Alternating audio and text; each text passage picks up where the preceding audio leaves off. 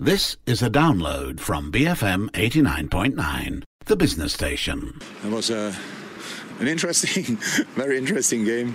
A lot of tactical stuff on the pitch, but filled with um, legs and life and energy and stuff like both teams played on an incredible energy level to, to close the other team down to use the, the, few opportunities to work for them, to play for them, and all that stuff. So I thought that was a, a top, top, top game.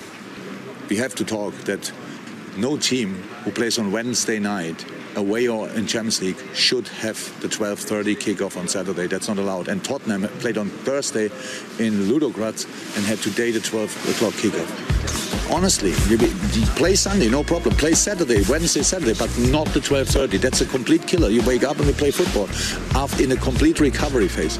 The Premier League has to change that. It's not possible. And with Sky BT, you everybody has to talk to each other. Sit on the table. You want you want to have good football, so then give the boys at least a few hours more. We don't ask for next day or Monday night because that's not possible. There's the next game coming. We had after the triple header in the in the last international break, we played at 12.30. The boys played Wednesday night in Peru. So, and I played for, that's not possible. Somebody has to start thinking. Off the ball kicks off now on BFM 89.9. Jurgen Klopp with a few choice things to say about the scheduling of the Premier League after Liverpool's 1 1 draw with Man City on Sunday. Hello there. Welcome to Off the Ball with me, Ross, and the guys. The guys being Craig Wilkie. Hello, Craig. Good evening, Ross. Good evening, everyone. Des Corkill's also here. Hello, Des. Uh, the magnificent Jurgen is right and wrong. If they don't want to play, don't take the money. there you go. That's our show sorted out already. Uh, Arvind Sidhu is also here, miffed about something. I don't know. I wonder what it could be. Hello, Arvind. Hello, everyone. On a weekend where we've had multiple changes at the top, I bet Leicester is saying right now, stop the count, stop the count. That's what Leicester is saying right now. very good, very good. Uh, credit to Southampton FC for that one. Uh, do tweet at BFM Radio. Also follow us on social media. It's BFM Football on Instagram and on Facebook. We do have a YouTube channel up and running. It is TFIF on video. Please check it out. Uh, as usual, on Mondays, we go back through the weekend's big, big games. And on Sunday, it was Man City 1, Liverpool 1. Uh, Craig Wilkie, Jurgen Klopp started with an all out attacking lineup. A lot of talk about whether Firmino was going to be dropped for Diego Jota, but no, all four of them played. Yeah, he surprised us all, didn't he, Mr. Klopp? As you say, that all the pre-match hype was about whether Firmino would finally be dropped. I think there's been a lot of criticism he's come in for for lack of goals and maybe not playing up to quite some of the high standards that he's set over the last couple of seasons. But being no doubt, he's still a hugely important player for Liverpool. If, if you were to ask Salah or Mane how much they enjoy playing along, alongside him, they would say, yeah, he's still delivering a lot for the team. But Jota's come in, made a magnificent start to his Liverpool career, was there in the first team on merit for a huge game like that.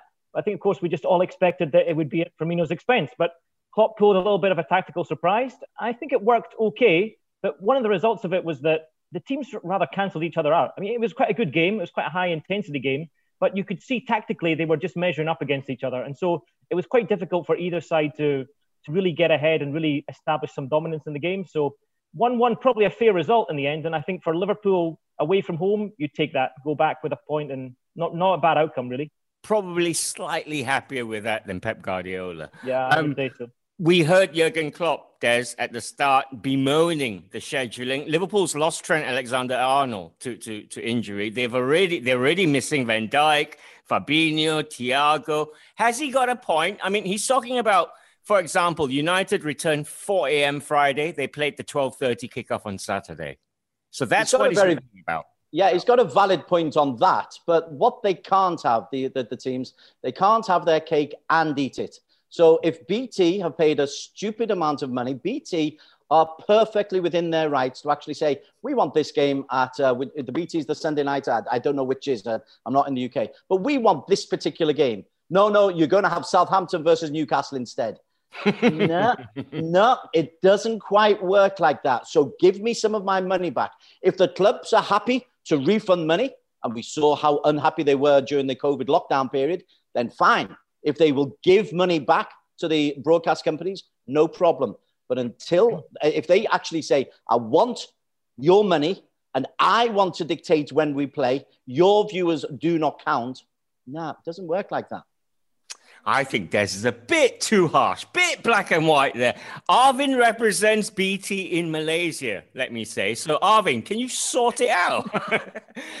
no. I'll try. I- will get on the phone right after this. Des. Yeah. We'll, we'll get yeah, a con. Have a word with Mr. British Telecom himself, will you? um, Man City, uh, chance missed there. You wouldn't expect De Bruyne to miss the penalty for starters. Even sent uh, the goalie, the Alisson, the wrong way, didn't he? Um, but yeah, big chance lost out there. Yeah, it is. And I, I, I, was reading a stat. I think it was the first penalty since 2018 that someone hasn't tested the goalkeeper. And the last one was actually Riyad Mahrez when he missed it against Liverpool as well. So that's a trend for you. But yeah, uh, I, I felt it, it, was a good first half. A first half, really a good advert for the game. It, it seemed, it looked like two heavyweight boxers. Every time someone attacked, you felt like something was going to happen. Second half got a little bit more cagier. But City in, in essence, when you look at the game as a whole, the missed penalty, uh, Gabriel Jesus had a great header opportunity that he missed. Um, so, in that sense, I agree with Craig that Liverpool will go away happier than the two. On their last three visits to, to the Etihad, they have lost. So, they would have go away happier from this. But yeah, at the end of the game, it seemed like both the coaches agreed on, on, a, on a great, good spectacle. Everyone went away happy, one all. Yeah, Good, good ad for, for the British game, despite what the managers say. Uh, I tell you who's a really happy bunny, or he was, and he probably still is. Uh, Southampton's Austrian manager, Ralph Hasenhüttl. Now, the Saints played on Friday night. They had a convincing 2 0 home win against Newcastle, a win that catapulted Southampton to the top of the table. I believe the last time they were there was 1988, Des Corkill. that that must have been back in the Le Tissier days, right? Uh, early Le Tissier days. So it's, is it uh, post Keegan, Alan Ball? It may be just after that team. So uh, so Southampton are, play, are, playing some nice football. They're pressing. Uh, what Almiron was doing for Newcastle to concede that first goal, I'm really not quite sure because they've cleared it. They've got it out and. You can play in certain places, but where teams are pressing, and this is the difference. More teams are pressing. More teams are trying to win games of football, and it means the league is a better spectacle as a result. Nonetheless, Che Adams has made a terrific strike. Goalkeeping wise, I feel for Karl Darlow. He's just pulled off a worldie. Yeah. Put it out, and Almiron loses it, and he gets hit, hit with another. And Darlow's made four or five re- re- really top draw saves. So, uh, yeah, Southampton are great because I'll, I'm sorry to repeat myself as I have every week for the last five years. They're trying to win games. And yeah. if you try to win games, you will get a reward. Can I just go back on, on Arvin? I need to fact check Arvin. Don't believe everything you read on Twitter because the last time a goalkeeper wasn't tested from a penalty was when Mitrovic slammed one off the top of the crossbar. That's not testing the goalkeeper. Twitter is not okay. the Bible. Twitter is not always right. Don't believe everything we see, we read on it. However, des.com is the place for all your football fans. um, uh, all right. Uh, what, what will we be talking about? Totally lost my train of thought there. Um, oh, yeah, Southampton. Southampton. And, and, and, and I mean, uh, uh, the Saints are, are flying positively without Ings at the moment. Do you see what I just did there? Oh, I see. he spent all weekend writing hey, that hey, one. Hey, hey, hey, Westlife, credit to Westlife. Hello, hello. Um, but but the, it's good stuff, Arvin. It, they're good to watch. Um, do, what can we say about Newcastle? I mean, considering the, the game previously where they, they were really impressive, you could see a dejected Steve Bruce after the game. He was so flat. He was just, I don't know. yeah, F- F- Fabian Schär came out and said, and, and I'm trying to put this in, in, in correctly termed words, everyone was crap because literally he literally came on and said everyone was crap because everyone in that team on the day didn't show up except Karl Darlow. Karl Darlow kept it, kept the score down, uh, but Jeff Hendrick had no impact in midfield. Saint Allan-Maxim, since he signed his contract, doesn't seem to have any interest in playing the game over there. Jamaal Lascelles looked like he, and, and on days like that, you expect someone like Jamaal Lascelles to step up, to show to show courage, to to to be a bit more bolder and stronger at the back. He wasn't. But yeah, they just lost too many balls. I, I thought they, they were outplayed at every department. But really, Southampton right now for me, champagne football, flicks, tricks, layoffs. When you see Oriol Romeu hitting the bar from as yeah. far as he hits, then you yeah. know you're doing something right. So yeah. in that sense, for me, the best form in the division the last six games, and and and rightfully so because Hasenhüttl has done a fantastic job for them. I was I was reading this, and and Des, this will be correct. 2009, Southampton, 22nd in League One. These past few days, top of the Premier League. What a transformation! What a transformation, well done, indeed. Well done, Southampton. Just one fact check, please. Karl Darlow saved the shot from Oriol and he went onto the bar. It was a save. He, he did. He did get fingertips. So, all right. I love yeah. how he fights for the goalkeepers. Des.com wins again. This is going to be defending Pickford by the end of this, isn't it? Yes, you better open up Des.com. I've given it enough plugs. so, Craig Wilkie, how far can the Saints go? This, this has. I, I know we're only eight games in. Let, let's not get ahead of ourselves. But I mean, this is good football. This is without Danny Ings as well. no, let's get ahead of ourselves. That's what we do. Please. Champions, they've won the European Cup. well, that's that's a little bit ahead of ourselves. But as you say, without Danny Ings, everybody was wondering how they would respond to that situation because he's been he hasn't carried them. They're not a one man team at all, but he's definitely been the talisman not only this season but but for a while now. But Adams has stepped up. I thought Walcott had a superb game. He did Armstrong as. Armstrong as well. you Yeah. know, got- a really really good goal, which is pleasing from a Scottish perspective as we look ahead to a big game later on this week. Um, but you go back to Hasenhuttl, and he's come in and he's adapted to the English league.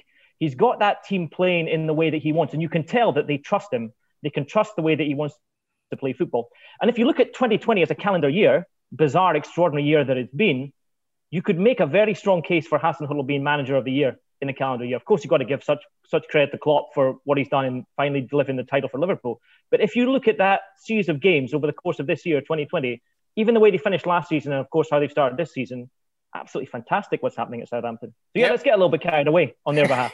Good, good. Uh, what that that's one manager who's sitting in his recliner, all happy in his office, as opposed to the Norwegian one uh, in Manchester, who's been a bit stressed recently, losing to Arsenal the week uh, the week before, and then to Istanbul uh, comically in midweek.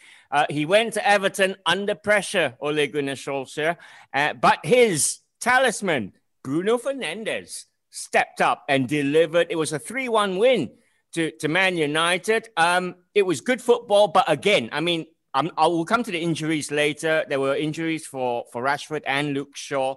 Um, this was the one where they literally got back 4 a.m. Des and on Friday, and it was a 12:30 kickoff in Liverpool.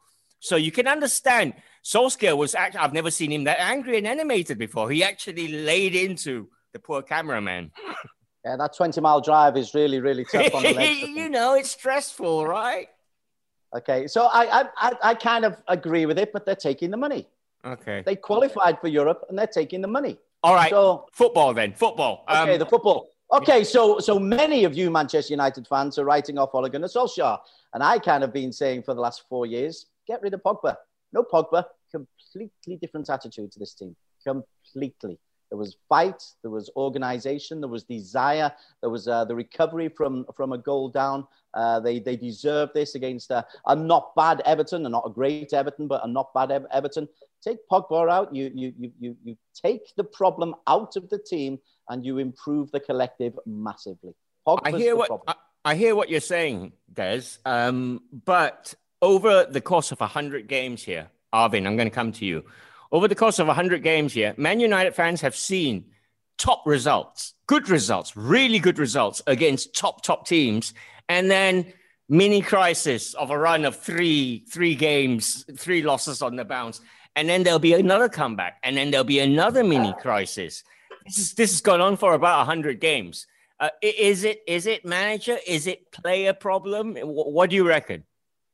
I think it's a combination of things. In that club, I think you have to look at the board, you have to look at, at, at the managers, you have to look at some players, like Des has pointly, rightly pointed out. Uh, Pogba is someone who I feel um, has passed where the level that we expected for him for United. He never really delivered. But like like what like it was a good win on the weekend. But let's keep let's not let's not wax lyrical about it. Ole avoided three defeats in a week. If if he had lost that week that game, he would have lost three in a week, right? Uh, but overall, the one bit that I'm really really proud of, and I, I really like reading such statements, is someone like Bruno Fernandes. Bruno Fernandes coming out and saying leadership for me is everyone in that team. He's a number 10, he provides it. Everyone needs to step up. So Bruno Fernandes for me has been such a bright spark for them. And long may it continue. Because I think if you have characters like Bruno and you have more characters like that, United will be fine compared to having the likes of Pogba. I'm just going to add to what you just said there. Bruno on a hat trick, bearing down on goal, decides and, to and set up Cavani to, for his first. That's captain material. I mean, from a, from on, a fan's point of view. And on top of that, the Rashford goal. I mean, the, the, they thought it was going to be a Rashford goal with a little flick yeah, on his head, yeah. but it gave to give and it. he also he said, said, "You can claim it." It doesn't matter. it doesn't matter. Rashford can claim it. That shows that you're playing for the team. So uh, Bruno Fernandes for me is someone who I feel a lot of United players can aspire to be well done so far. The lad. Wait, wait till the end of season uh, negotiations for wages, then we'll see if he gives the goal to Rashford. okay, uh, Craig. Quick word about Everton. Um, has the bubble burst there at Goodison? Um, their defense looked terrible. And this is coming from from a United fan point of view. They, how can a United fan say that's the bad defense? I don't know if the bubble has burst, but it's certainly deflated, hasn't it? I, I thought it was the, the quietest game that I've seen Rodriguez have in an Everton shirt. Albeit, I think maybe carrying still a little bit of a knock or something like that. He didn't look quite as sharp and the creative spark that we've come to expect from him. The big question for me, though, and why was Pickford back in goal? Yeah, I, I, I really exactly such, such a mystery. I mean, he's in, he's been in such a poor run of form, playing calamitously, really, and there was a couple of other examples of that on the weekend. He gets dropped. There is Olsen comes in, has a decent game, looks like he's steadying things, and then all of a sudden Pickford's back in the goal. And you could see that the back four, you know, we talked about the vulnerability, just felt that little bit shakier because of the fact that he was he was behind them. So that was a very very bizarre decision for me. Maybe it maybe it was Ancelotti's plan all along that he would just take him out for a little bit and then put him put him back in, see if he could get his confidence back. But it was too soon for me. Yeah, all right. Uh, last word about Pickford uh, as we go into the break. Des, yet again, I mean, we saw him scythe down Van Dijk. This time it was a, a kick to the guts of uh, uh, uh Maguire. But uh, again, very, very different circumstances. And just, just a word about goalkeepers. Goalkeepers are they're seen to just make shot stops but there's so much more than that. It's their starting position. It's uh, their their communication with defenders. It's not a great example if you've gone and lost three one to Manchester United, but their communication, their understanding as as, you, as a unit, their starting position, their role in the team. It's not just about making the saves, and Pickford can make the wonderful saves. So if you've got a number one, I'm I'm I'm always against uh, chopping and changing goalkeepers because you need that unit. So I, I understood Ancelotti. However, a 3 1 defeat isn't the best example for me to, to, to put my case forward. But I, I do think a goalkeeper is part of a, of a unit and is, is very important. Pickford's top, top class. He'll come back.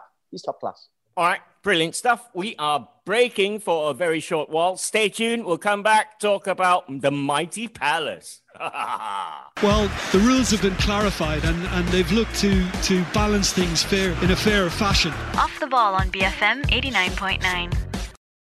Immediate thrust, recognisable certainty, and a nasty dig in the ribs. Off the ball on BFM 89.9. Uh, thanks for sticking with us. Craig Wilkie, Des Corkill, and Arvin Sidhu joining me this Monday evening to look back at the weekend's football. Crystal Palace 4, Leeds United 1. Uh, sounds like a thrashing. It is a thrashing, but bit more to, to, to the match than that. Uh, Palace were 1 0 up when Patrick Bamford had a very decent goal ruled out harshly. VAR adjudged his fingernail to be offside. His arm pointing to where he wanted the ball was offside. I'm going to let loose Arvin Sidhu, who's a Leeds United fan. First of all, Arvin, your thoughts on that? Okay, how do I put this? Um, I'm going to try and I, I, believe, and I was talking to a couple of friends over the weekend when this happened. I honestly believe every team will get robbed this season by VAR. There will be a diabolical decision. Some have had it, some haven't had it. Every team will get robbed. Now, you, you cannot paper over the cracks that Leeds played poorly from a defensive standpoint. There's no doubt about it. And Craig will know Liam Cooper, Scottish international captain, since his come in, we've conceded quite a few goals. But if, if the game is coming to a point when a striker is indicating where he wants the ball to be played so that the pass can go through, and in no way interfering play at all, I, I, I struggle to understand where this beauty of our, our football game is going to go because it was a perfectly good goal. It was a well taken goal by a man on confidence, and he came back and he scored again. So, in my view, it, it and, and it came out quite a few articles have come out and saying it's been potentially the worst decision of the season. Uh, Van, Van Dijk getting injured by Pickford was another one that was quite diabolical. But really, it, it, the game is coming to a point where strikers cannot indicate where they want the ball to go for an attacking standpoint. What is there to do? Are you expecting players to keep their hands down when they run at all times? So wow. for me, it was just crazy. It was just crazy. But on a Leeds front, oh, besides all of that, let's not let's not beat around the bush. Leeds are being taught a harsh Premier League lesson right now, not being able to defend, clear their lines. They're missing Kalvin Phillips badly. Bielsa is not happy with what's happening, and they need to turn it around very quickly. Mm-hmm. Okay. Um, Des, it's funny that we on Monday we, we talk about VAR ruining a game. Um, odd that, isn't it? VAR's crap. Scrap it. technically, technically, it's correct. So we should all be happy. And the fact that every team is going to suffer a catastrophic decision, that's fairness, that's equality. Remember how VAR was sold to us? It will get rid of all controversy. It is just Get rid of it. Get rid of it. It's dreadful. On to Crystal Palace. On to Crystal Palace. They played four attacking players. They tried to win the game of football against Leeds United. Look at the difference. Look at the difference. If you try to win games of football, you score goals. You can uh, capitalize against teams who aren't quite at their best. Crystal Palace attacked Wow, must be Friday the 13th coming up. Must be 2020. Bizarre, bizarre things going on in the world. Next, next, we'll have VAR scrapped and then we could all be happy. I tell you why Palace played with four players. Apparently, Roy Hodgson downloaded one of our earlier shows and her Des said that they're not worth their place in the Premier League. I didn't say that. I said not. They're not worth watch. They're not worth paying to watch in the Premier League. Very but, different. No, exactly. I mean, we have we have proof that Hodgson has been listening to this show. I think absolutely. Uh, that's that's conclusive, Craig. That's conclusive. Uh, but uh, uh a little bit more about Palace. I thought that Eberechi Eze. What a game! What a beautiful free kick. He he looks a really good player, and I'm surprised Zaha let him take that free kick. yeah, uh, so many surprises in this game. Well, the fact that Crystal Palace score four goals. There's one surprise. Crystal Palace score four goals and Zaha doesn't score any of them, uh, it just shows you that they do have a bit more widespread attacking talent than perhaps we sometimes give them credit for. So yeah, fantastic. And maybe we we are a little bit harsh on Palace and Hodgson on occasion. They they prove that they're actually just a very good Premier League side. And as Arvin mentioned, a bit of a lesson for the likes of Leeds coming up that you don't get away with mistakes like that at that level. You will get punished by teams like Palace. But I just want to make one point on VAR, and of course I agree with the guys of how ridiculous it's been and I'm, I'm fully with Des that it should be scrapped. But what's interesting to me is we saw after the games at the weekend, Solskjaer Klopp came out, put on a united front about kickoff times. Your managers clearly feel very, very strongly about that issue. I'm sure they feel equally strongly about VAR. And I think it's time that they actually came out after a game and said, hang on. We saw a little bit of it before. I think Hodgson did it once earlier in the season, but managers, players, fans as well. I mean, we can keep talking about it, almost laughing about it, but it's not funny anymore people have actually got to be held accountable. And we have to say, no, this has gone too far. Enough is enough. And it has to start with the managers and the players. And I really hope that if there's another incident like the one we saw, the ridiculous one that we saw for Bamford, that a manager comes out after the game and actually just really goes crazy about it because it's time for that to happen. They, they could put it to a vote. Just don't get American people to count the votes. and there will be 30 votes it's staying topical, kind of. Um, Chelsea also won 4 1. Uh, it was against Sheffield United at the bridge. Uh, Sheffield United, I thought, hey, hey, David McGoldrick scoring an absolute beauty. That's what you do on a futsal pitch, Des. That the way he he he backheeled kind of the goal in. It was it was good, but it was a false dawn, and and Chelsea showed the strength. Chelsea are good. Chelsea are very good. They've sorted out defensively. I think the centre back pairing that they've got sorts them out. It gives them confidence to push forward. Werner's outstanding. Ziyech has a, a left foot to die for. Oh, what a ball that was in for, for Ben Chilwell. But tell you what, they could be real contenders. They've. Uh, I was uh, not critical. I was fuming that they just gone out and spent money but my word, they've spent the money very, very well in terms of creating a football team. They will be genuine contenders because that, that group of footballers can play. They've got spirit. Defensively, they've sorted. Um, everything's right. N'Golo Kante, I, I, I, don't like to say I told you so. N'Golo Kante is just the little uh, block in front of midfield It allows everybody else to play. Everybody else plays because Kante allows them to play. He's an incredible, incredible player. Yeah, Hakim Ziyech, uh, he's going to be some addition to this Chelsea squad. But uh, can we, Arvin, maybe look at Aaron Ramsdale? I- am thinking Chilwell's goal. He was beaten on the near post. He totally lost the flight of the ball. Um, Dean Henderson maybe would have done a little bit better, but being a bit harsh here. Uh, I've watched quite a bit of Sheffield United this season, and to be honest, Ramsdale has been one of their their better players. He's been someone who's actually come out of games doing really, really well. So I think uh, an odd mistake like that, a 4 1 was still going to be evidently happening. So there wasn't much that, that, that they could have done. But yeah, again, when back to Chelsea, first team in the Premier League to score 20 Premier League goals this season. I think if you look at Hakim Ziyech very closely, very, very closely, you will see him wearing a magician's hat because that guy, my God, my God. I mean, um, that, that, that left peg, like what um, like Des says, that delivery that he does, that, that the flight that he gets on that shot when he crosses that ball, very few players can do that. And he's coming a bit under the radar because he came in injured and then Havertz didn't really set it on light and Timo Werner was still trying to find his feet. So Hakim Ziyech for me is going to do fantastic things for this Chelsea squad. But again, Kurt Zouma, I believe now will learn from Thiago Silva at the back. Uh, Kovacic was their last season player this season. Uh, Kante does well, but Kovacic does a lot of the work as well for them. So good things for for, for Chelsea. Uh, a good run of form, but a quite interesting set of fixtures that they've got coming up as well soon. Yeah, I tell you what, Sheffield United uh, take on West Ham and West Brom right after the international break. crucial. Um, do you think that they're on their way down this season, Craig Wilkie? Are they one of those bottom three teams for you?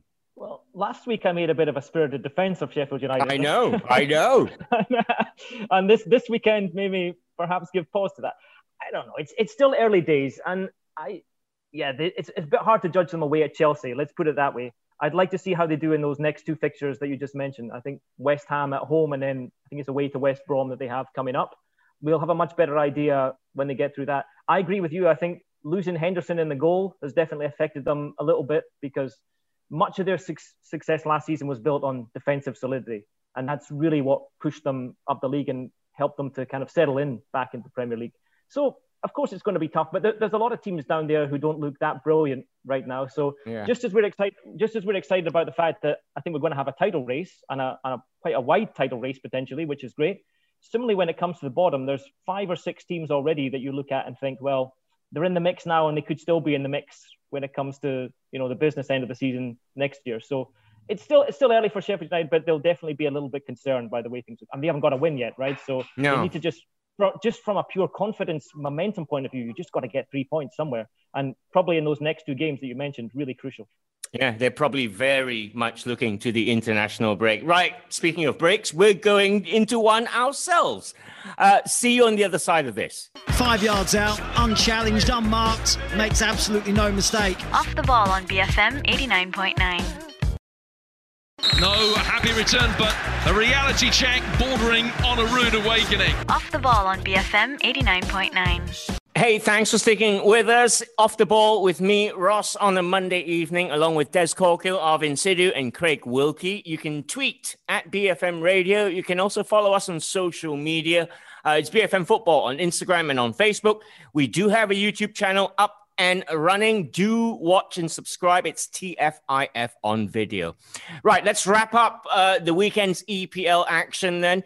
Uh, the Midlands Derby on Sunday saw Leicester beat uh, Wolves 1 0. It was an injury hit Leicester City side. And again, VAR played a big part in this one, handing Jamie Vardy a penalty uh, through VAR. it was never a handball. It, uh, the guy was literally two yards away when, when, it struck the, the Wolves defender on the arm. Um, Hold on, wait. It was clearly a handball. And there was no need to go to VAR because it clearly stopped the ball coming into the penalty area. Like the Joe Gomez one was clearly a handball. Yeah, in but the Manchester there was a City lot game. more distance And there is no Gomez. need. There is no need to go to VAR because what you are doing is you are taking this decision away from the referee. They're terrified to make decisions. Kilman, it's hit him on the arm. It stopped the ball coming over into the into the six yard box. That's a penalty. Gomez stopped the ball going into the six yard box. That's a penalty. No two ways about it. No need for any VAR interventions at all. Well, VAR or not, what a great week for Leicester. Three wins in a week, Arvin Sidhu. Uh, how good uh, are this side? Their, their, their stats are even better from this season right now than when they won the title, right? So can they do it again? Uh, I don't think they can do it again, but they'll be up there. I mean, they've done really well. Like you said, injuries have hit them quite badly. Wilfred Ndidi, Timothy Castagne. When you take players like that out of your squad, a, a spine like that, it just shows that they've, they've got the resources to be able to do it well. So again, for them, I it's it's so interesting the way that, and I watched this game, and I, and I honestly thought it was going to be a much closer than it, it was, but it wasn't. Leicester controlled Wolves. They they figured out a way to break down Wolves. A Wolves that doesn't score, doesn't let many goals in. Leicester figured it out. So Leicester came across for me as the one that is ready to take that step up next. Wolves is still very solid. Don't get me wrong. The only challenge with Wolves is they're not as fluid attacking wise as you would expect a team like that to be. Uh, Adama Traore, again, we, we wax lyrical when he comes in. He does these great step overs. He does these great passes. But more often than not, there's a reason Nuno starts him from the bench because Nuno doesn't trust him across 90 minutes. So for me, when I looked at this game last night, Leicester for me was a team that was ready to take that next step. Wolves still about there, but um, Leicester, I, I feel they've got a lot of encouraging sides, especially when those injured players come back. Yeah, if you're Nuno Espirito Santo, Craig, you'd be a little bit miffed about that because despite what Des says, I, I thought it was a bit harsh on Kilman. uh, The first one, the second one, yeah, the one Vardy missed, that was a penalty. That that was a that was a clear clear penalty. Um, but Wolves, this one is just a bad day at the office. Do you reckon? More or less, I think they've they've had a slightly tricky start to season. At at times they played quite well. At times they haven't quite been consistent enough. I just wonder, you know, we started the show talking about Jota, and what a great signing he's proven for Liverpool, probably better than any of us expected.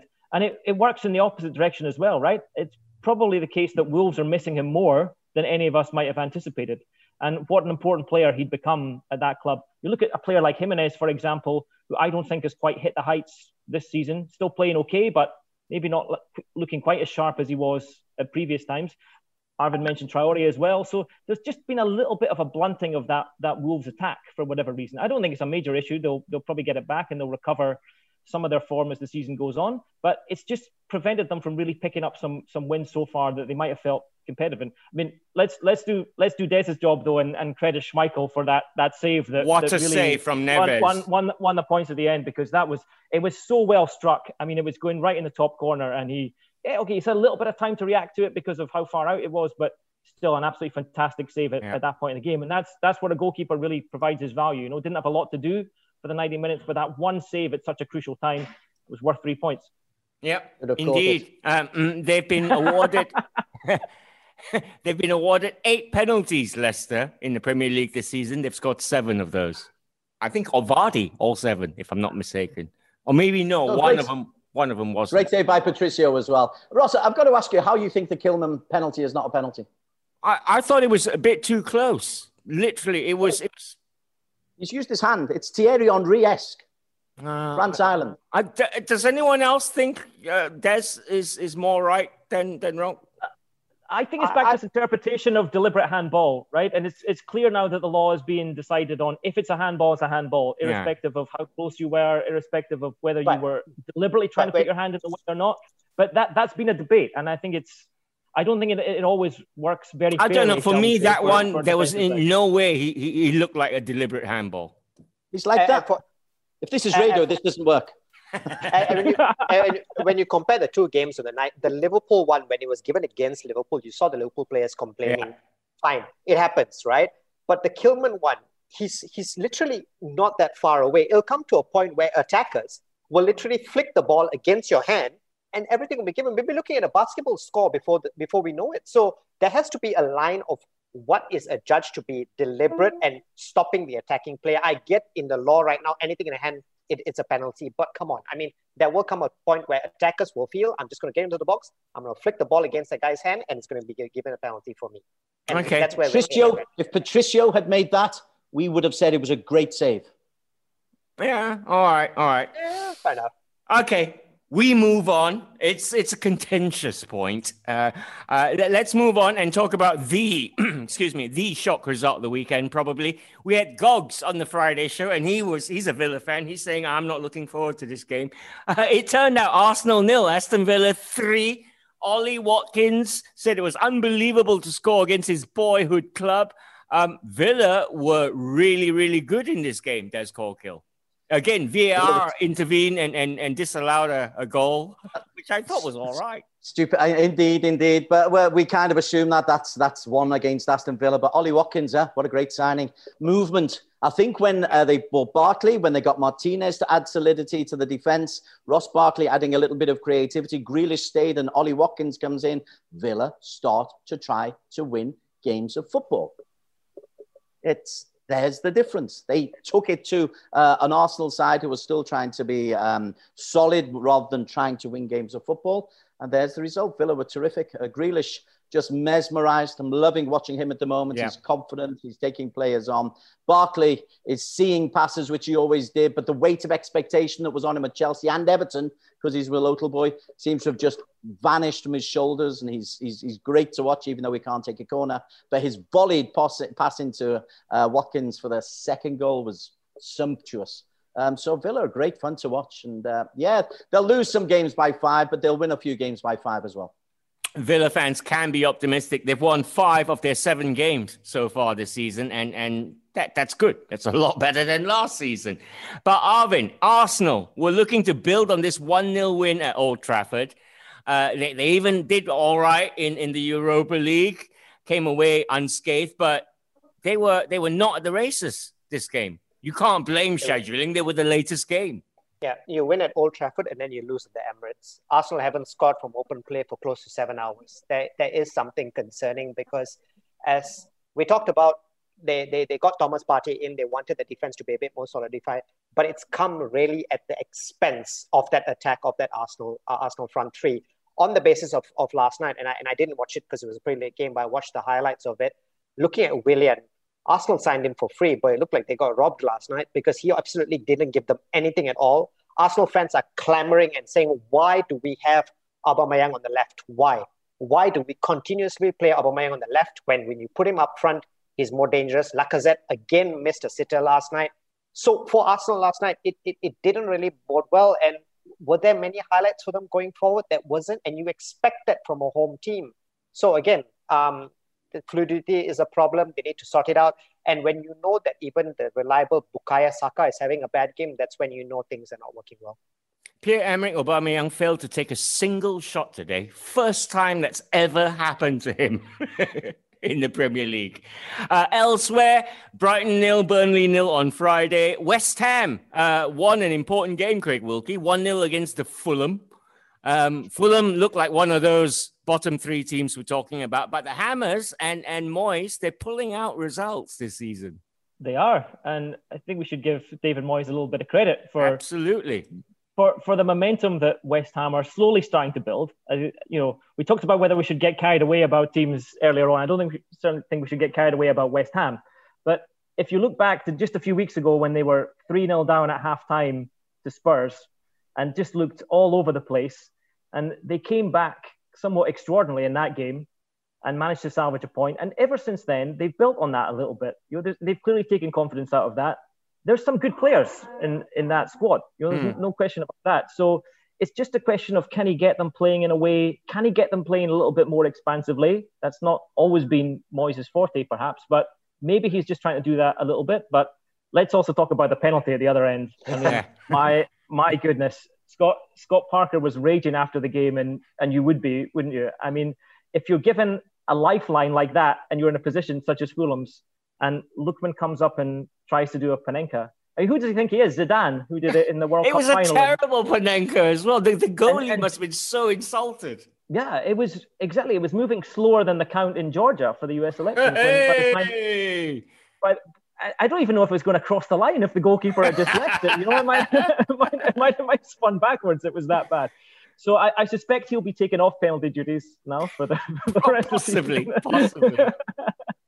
All right, let's let's wrap up with uh, uh, West Brom nil, Spurs one. This was a dire game to watch. We spoke about Wolves missing players. Matt Doherty out of that Wolves defense was massive. He provided the assist for Harry Kane to provide that one bit of magic that got us the goal in the game, Des. Uh, what a ball! What a uh, ball! He has put it absolutely where the goalkeeper can't come out for it. The centre back, who's barely a yard off Harry Kane, is just a little bit off the pace. And, and Doherty has just played it in superbly. You've got to admire that. And you've got to admire the cool finish. Another cool finish from Harry Kane. West Brom, if you're going to defend, learn how to defend. You can't leave your, a, a striker who's scored that many goals um, you can't give him a yard and a half of space to be first onto that ball. You've got to be goal side, even at my level, Sunday league level. You've got to be goal side if you're a centre back. You don't let your forward get aside you because he can just push you away. Uh, bad, bad, bad defending, uh, but a wonderful ball from Mac, Mac Doherty. Tottenham, you know, you grind out wins like that, and they'll be in that mix as well, that top four mix. It's going to be a, a really good uh, title race this year, really good. I think there's going to be a lot football, of copyright trademark. Uh, all right, off to our final break. We'll wrap up football everywhere else right after this. The serial winner has got another trophy for the cabinet. Off the ball on BFM 89.9 this season off and running with a goal inside eight minutes. Off the ball on BFM 89.9.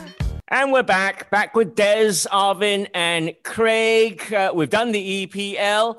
Uh, Malaysia Cup, the last 16 happened this weekend. I know Des was really excited because I saw his tweet. You were actually on site at a stadium, Des, commentating. I'm so envious right now. How did it feel? It was wonderful because you can see things. You can hear the smack of the, the boot on the ball. When the hit, ball hits the back of the net, you hear the net go shh, and, the, and you can hear the crowd, uh, sorry, the, the, the coaches shouting, and it's just glorious. It smells of grass and, oh, it was fabulous. And the, the game wasn't bad. Um, Penang have got this tactic of uh, they've got this big fella called Casagrande, and they push the ball into him at the back post, and he elbows three players out of the way, knocks it back down into the middle. It's it's not very um, pretty, but it's very effective. Penang beat Felda 3 1. Felda, end of the road for them former AFC Cup representatives for Malaysia. They are no more. They were relegated. Uh, the funding, I believe, has been taken out of Felda United. So, what so happens to that beautiful new stadium they built not too long ago? So there's still clubs in that area who might be able to use it, but it's a, it, it's a, it's a fair question. It's a wonderful facility, but Felda United, as is as a professional team, won't be existing next year. Hopefully they'll come back because there were very good things about the club, but um, at the moment, none as for Penang, they're on the rise. Nice little stadium there. Love to see 15 or 20,000 in that stadium. It would be absolutely pumping. Good facility in the heart of Georgetown. Um, that, that was really good. So Penang are in the quarterfinals. Johor are in the quarterfinals as they beat um, Kuching by a goal to nil, although it could have been 15. Um, but Kuching defended well. Let me just jump in um, here. Let me just jump. Craig, did you watch Terengganu PJ? I did. 1 0, uh, right? It took a while because apparently kickoff was delayed while they repainted the lines. Is that correct, Des? that is correct. It was delayed for 25 minutes because there was a, t- a tropical downpour that uh, kind of washed away. away the lines. And so the the the, uh, the referee came out, had a look, and uh, stopped it for 25 minutes. But when, when they came out, Terengganu tried to play, but they've got a brand new pitch at Terengganu, and it looked rutted. Uh, they've spent yeah, a fortune, fortune on that pitch, and it just looked rutted and like tractors are being drawn yeah. all so over. It made it a bit difficult to play football, to be fair, for both sides. So yeah. the game in the end wasn't the best spectacle in the world, but we march on. So the cup is cup is still within our grasp. we by by we I mean Terengganu. Oh, of course, my, of my course.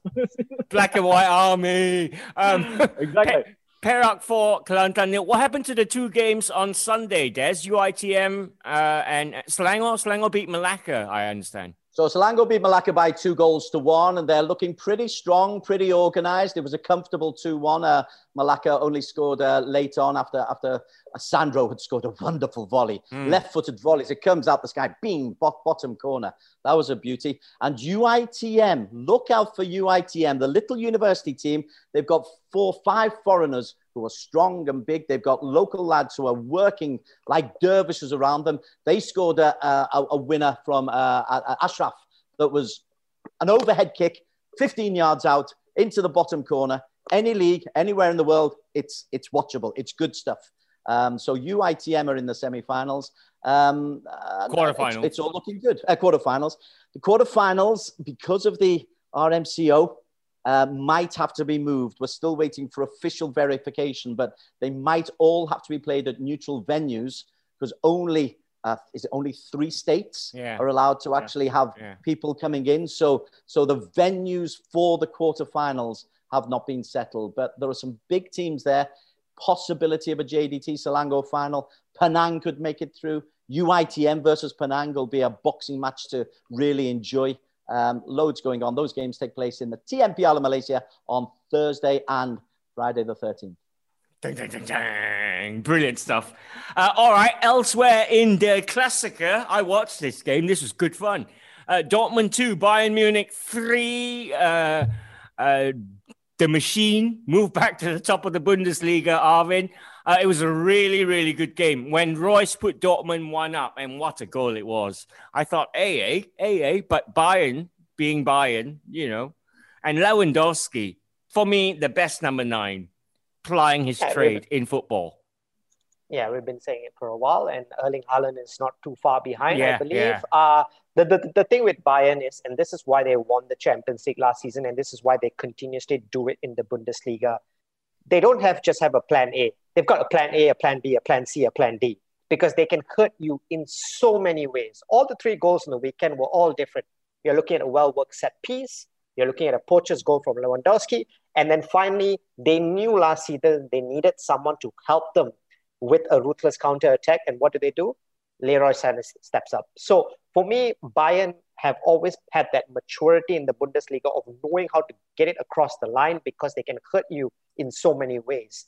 Dortmund, so many bright sparks, so many young, young talented players. It's just a pity that they're in a league where Bayern are so dominant in that sense. But again, it was a great Klassiker, and we've had a couple of good ones over the last couple of years. I enjoyed this game over the weekend. Mm, it was a good game. Haaland's goal was really nice as well. So, but defeat defeat for Dortmund. Uh, in La Liga, it was Barcelona five, Betis two. Uh, Leo Messi scored his first goal from open play, not a penalty. Uh, Craig Wilkie, I saw the goals for this one. They look good. Uh, coupled with the fact that Real Madrid were absolutely tonked by Valencia, so a good weekend for for the Catalans. It was a good weekend for Barcelona. A weekend they probably needed. Uh, both those big Spanish clubs seem to be competing for the title of crisis club right at the moment, don't they? But it was a it was a fascinating weekend with Messi starting on the bench, which I don't know if he had a knock or if that was just Koeman trying to assert some sort of authority or whatever it might have been. But when he came on, well, within two minutes, I don't know if you saw the step over for the Griezmann goal. Yeah. I mean, just a little touch of absolute magic from him. Then he scores a penalty, he scores a wonderful goal from open play. So just as a reminder that, you know, yeah, I'm, I'm still around, I'm still quite good. He's And, yeah, available on a free next season, isn't he? well, I've always said that he should consider Dundee United as the only side to have beaten Barcelona every time they played them. But we'll, Let- we'll see about it comes to that. Let's jump to Des for Real Madrid's tonking by Valencia. Singapore's Valencia, I might add. but um, yeah, I mean, there's a lot wrong with this Real Madrid side. Well, firstly, the hilarity of uh, Sergio Ramos being on the wrong side of a VAR decision, how we chuckled. Uh, but the, the, the one that really confused me was the, the Soler penalty, the first penalty, uh, which Courtois has saved, and then uh, the rebound has been uh, put in, and it's been disallowed. And I still haven't worked out whether it was Courtois moving or a player c- encroaching. Was it says encroachment on, on all the reports. So the encroachment, in my understanding, is a free kick to the, uh, the to the offending team. Or have I got that wrong? I, I thought I'd read the, the laws. Right, and I was encroachment results in a retake. And a Oh, retake, in, penalty, in yeah. which case then I'll, I'll, I'll brush up on the laws. Um, but if it's an, encro- uh, it's an encroachment because they scored, but it's, it's in the third phase of play. Yeah. So these laws are a little bit confusing because the save has happened, the second shot's gone in, and it's the third goal that, that that's happened. So uh, I was I was really confused and then amused by Real Madrid. I know Arvin's a big Madrid fan, but um, I, I I I just find them. Four points off the top, Arvin. Uh, it's a heavy defeat. They do have a game in hand. Uh, Benzema went off injured. Now that's a worry because there's no real other forward there. Yeah, and I think Craig summed it up the best this season in La Liga, and it's been it's been a decline for both these major clubs for a couple of years now. They they are, for one way or another, having crisis. Barcelona have got managerial crisis and ball crisis. Uh, Madrid have got more player crisis. I would say. That when I watch this game, and you, if you look at any headline today morning, all you will see is Sergio Ramos's head in his hands because he cannot understand how this has happened. You've out of the back four, one of your defenders has got an own goal all the other three has conceded a penalty. Thibaut Courtois is thinking to himself, what am I supposed to do with this right now? So it was an absolute disaster. Marcelo, uh, for the last eight games, whenever he starts, Real have lost. So you show that he's a declining force over there. Varane keeps making mistakes. Isco has come out and said, play me more, but when you play him more, he doesn't do enough. Modric is the only one that last night came out from any in any sense of uh, of being of doing well on the pitch. So Madrid have got issues. But then again, you look at it this way: they beat Inter in the in, in the Champions League when they needed to, and then they lose. It Mm. will be up and down throughout the season, like what Craig said. Just so, like a team I know in the EPL. yeah, who does that remind you of? Exactly, in fact. All right, let's wrap up with uh, some Scottish football. Uh, Stevie G's Rangers absolutely tonked Hamilton Academicals 8 0 in this one. They're nine points clear at the top of the SPL, Craig Wilkie. Uh, we're not going to get Celtic winning the title. Shock horror. Well, it's, it's still a little bit early days to be calling that, but uh, Rangers are looking incredibly good. We probably expected that Gerrard would have a good managerial career, and the start that he's made, wow, it's so impressive. And there's a couple of things that stand out for me. One is Rangers have played 14 games in the league this season, and they've only conceded three goals. Now, you can talk about the, the quality in the Scottish Premier League all you want, but that's still a phenomenal defensive record. And even more impressively is the fact that last midweek they went away in Portugal and got a three-all draw in the Europa League, and they're they're top of that group in the Europa League as well. So he's showing that they can do it at that level too. And uh, you know, Celtic have got a couple of games in hand, but they haven't looked particularly convincing this season. So once again, another league where we're going to get a title race at long last. I think it will only be a two-horse race, but that's better than we've had for a while. Yeah. Uh, but I would make Rangers favourites right now. And when we're, when we're talking about Scottish football, let's also just mention uh, Kieran Tierney's little cameo for Arsenal. That I don't know if you have you seen that. yeah, I did. I did. where, where, where he That fell over. So you know that's uh, that's the sort of skill that we're renowned for in, in the Scottish game. Good stuff. Um, Des, looking into the, the crystal ball that you have at des.com, um, do you see Steven Gerrard as a future Liverpool manager, perhaps? Uh, wait and see. I, I want to mention Montrose first. Montrose in League One are on a bit of a charge. They're my old club, you see. So always keep an eye out for Montrose. So if we're talking jock football, we've got to talk about Montrose. All right, Uh, Steven enough. Gerrard, he's, he's, he's done great. Um, uh, th- that- is it that is it important th- this, this period in Scotland for Stevie G? Absolutely. Look, look what it's done for Brendan Rodgers. It rounded Brendan Rodgers off when he was at Celtic.